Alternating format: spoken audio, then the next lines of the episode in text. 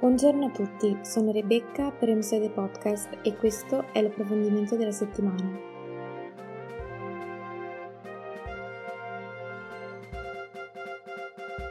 Per l'approfondimento della settimana vorrei fare una riflessione con voi sull'importanza che le criptovalute e il mondo tokenizzato sta uh, assumendo per eh, il, la plasmazione dell'ordine geopolitico. Questa mia mm, idea nasce da una notizia recente che riguarda la Cina, in particolare il Comitato per la stabilità finanziaria e lo sviluppo del Consiglio di Stato cinese a inizio giugno ha dichiarato la volontà di eliminare le attività di estrazione e commercio di criptovalute eh, come parte di, di alcuni sforzi per respingere i rischi finanziari. Queste iniziative non sono nuove, diciamo già questo, siamo abituati già ormai da anni, circa dal 2019, a uh, ricevere provvedimenti uh, del genere da autorità cinesi, quindi non è una misura estremamente innovativa, però si inquadra in un contesto di particolare rilievo per la politica eh, monetaria del dragone. Bisogna dire innanzitutto che questa dichiarazione arriva eh, pochi giorni dopo che tre organismi industriali cinesi di particolare rilievo avevano inasprito il divieto per le banche e le società di pagamento di fornire servizi legati alle criptovalute e soprattutto nel contesto di forti pressioni anche dalle emittenti statali come la CCTV eh, sui rischi sistemici del, del, trading di criptovalute. Tant'è che uno dei commenti su, sui loro siti è stato proprio il Bitcoin non è più uno strumento di investimento, ma è uno strumento uh, speculativo.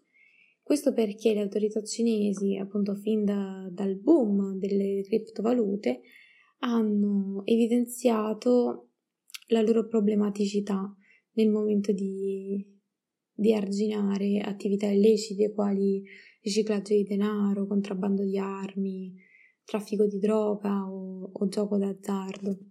Quindi la Cina sicuramente mira a reprimere queste attività illegali nel mercato dei titoli, a stabilizzare eh, i mercati azionari, però d'altra parte non sono stati provvedimenti ben visti da manager di impresa o economisti che temono che queste politiche eccessivamente restrittive, addirittura un ban eh, totale e completo, possano tradursi in uh, opportunità uh, un po' soffocate nel territorio del dragone e una fuga dell'industria uh, dall'Asia.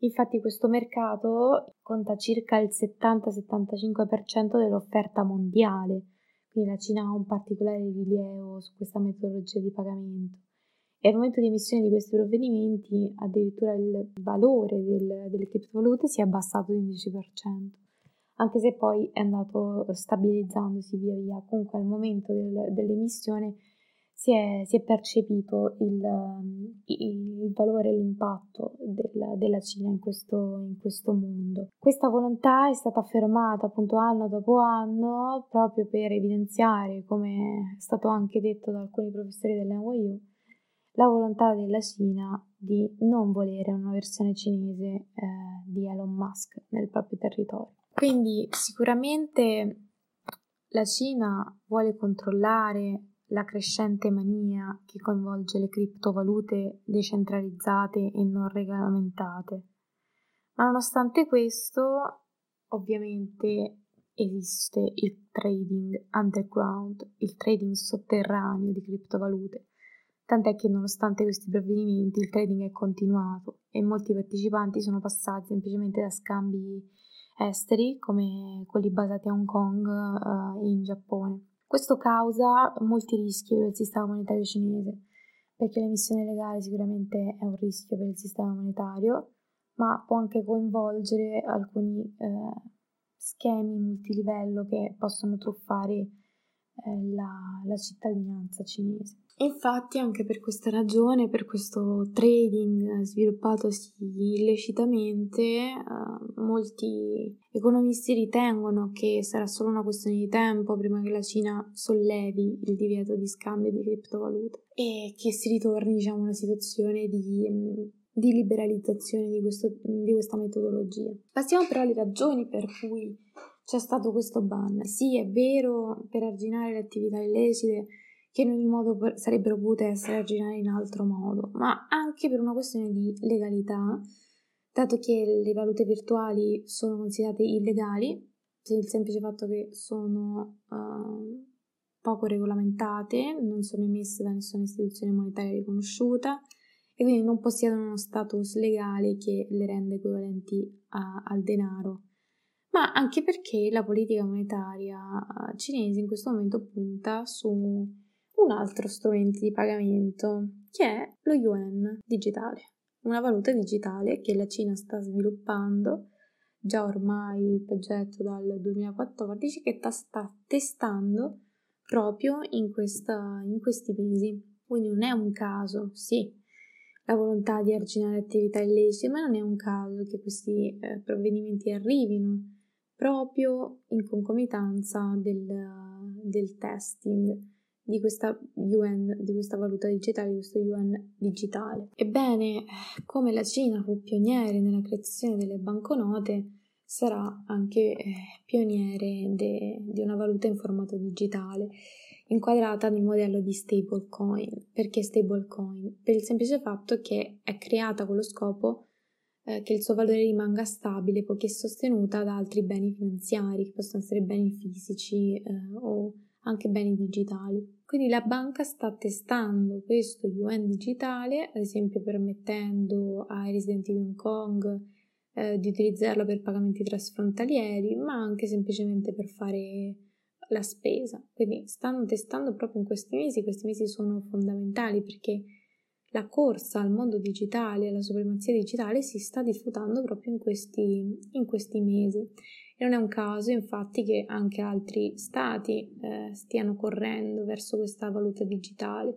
La Russia ha dichiarato di, di voler iniziare i test a fine del 2021, inizio del 2022 e che opterà per un sistema a due livelli di rublo digitale, quindi eh, attraverso la creazione di un portafoglio digitale che sarà eh, sorvegliato da un'entità regolatrice, gli Stati Uniti anche hanno espresso la volontà di voler emettere un prototipo di dollaro digitale alla fine del 2021, che ha generato tra parentesi anche particolari pressioni verso Wall Street, dato che mh, mm, comunque l'economia statunitense ancora si basa sulla moneta cartacea, eh, non è scontato, a differenza della Cina, che appunto ormai utilizza i pagamenti digitali in qualsiasi, in qualsiasi occasione. E l'Unione Europea che si trova in questo caso più indietro rispetto agli altri perché Christine Lagarde ha dichiarato che l'euro digitale vedrà la luce soltanto nel 2025 si stanno esaminando adesso circa 8.000 commenti di consultazione pubblica. Ma la sorpresa più grande potrebbe venire dalla moneta uh, Diem, uh, diciamo, elaborata da un consorzio di aziende tecnologiche, tra cui anche Facebook, che a differenza di, delle monete valute digitali ideate dallo Stato sarà direttamente fruibile a un numero di utenti enorme, perché il numero di utenti di Messenger e WhatsApp, come sappiamo, circa 3 miliardi di utenti. E quindi sarà la diretta uh, concorrente del, dello yuan digitale. Ad ogni modo, appunto, la Cina uh, questi provvedimenti li ha adottati sì per arginare attività lecite, ma soprattutto perché spinge l'economia globale, sta cercando di spingere l'economia globale al di fuori della dipendenza del dollaro. Pechino ha cercato di fare questo fin dal 2008, dalla crisi finanziaria del 2008, creare un sistema internazionale di valuta di riserva che non ruota attorno al dollaro. Bisogna anche ricordare però che la Cina non vuole la distruzione del dollaro e qui sta diciamo il punto, il punto nodale perché la Cina è la più grande nazione creditrice del mondo e il più grande detentore di obbligazioni del tesoro degli Stati Uniti. Quindi se il dollaro perdesse eh, particolare importanza anche la Cina ne, ne graverebbe. E quindi è improbabile che la Banca Popolare Cinese faccia mosse eh, avventate di questo genere. E vuole quindi semplicemente ridurre eh, l'influenza degli Stati Uniti. Infatti, qual è la forza dello yuan digitale? È che non è come le altre criptovalute, anzi è l'antitesi delle criptovalute l'antitesi del Bitcoin, perché è una moneta digitale emessa dallo Stato, ha un maggior controllo, ha una regolamentazione, non è emessa da anonimi. E questo è il potere dello yuan digitale e il potere di tutte le monete digitali statali ed ecco perché la corsa è lampante. Perché la debolezza delle criptovalute attuali come il Bitcoin è che possono essere facilmente arginate dai governi che ne hanno potere. Il Bitcoin senza permesso e così open source non può superare tutte le barriere degli stati nazionali. Infatti, se si pensa, si, f- si fa un'ulteriore riflessione. I bitcoin sono popolari in due tipi di ambienti: paesi con sistemi finanziari deboli come Venezuela o Zimbabwe, che non possono applicare i controlli normativi, o paesi con forti sistemi finanziari che quindi consentono questa attività come legale, come quella del Sud o Stati Uniti. Ma altri paesi come la Cina o l'India possono soffocare le criptovalute senza minimo problemi. Quindi il Bitcoin e altre criptovalute non fioriranno mai dove una nazione economicamente potente non glielo permette. Quindi diciamo quello che si può trarre da questa mini riflessione è che i cambiamenti nel sistema finanziario globale avvengono quando le circostanze permettono ai governi di capitalizzare le debolezze dei loro rivali. Detto ciò, la, lo yuan digitale è molto sofisticato. È un piano appunto che viene studiato dal 2014, sono stati reclutati crittografi con esperienza nel blockchain, e molti, molti ricercatori per studiare questa, diciamo, moneta digitale, per distinguerla da, dalle criptovalute. Inoltre, altro punto di forza dello yuan digitale è che ha già una base giuridica. A fine del 2020 è stato emanato una bozza di progetto di legge che equipara in tutto e per tutto lo yuan fisico allo yuan digitale.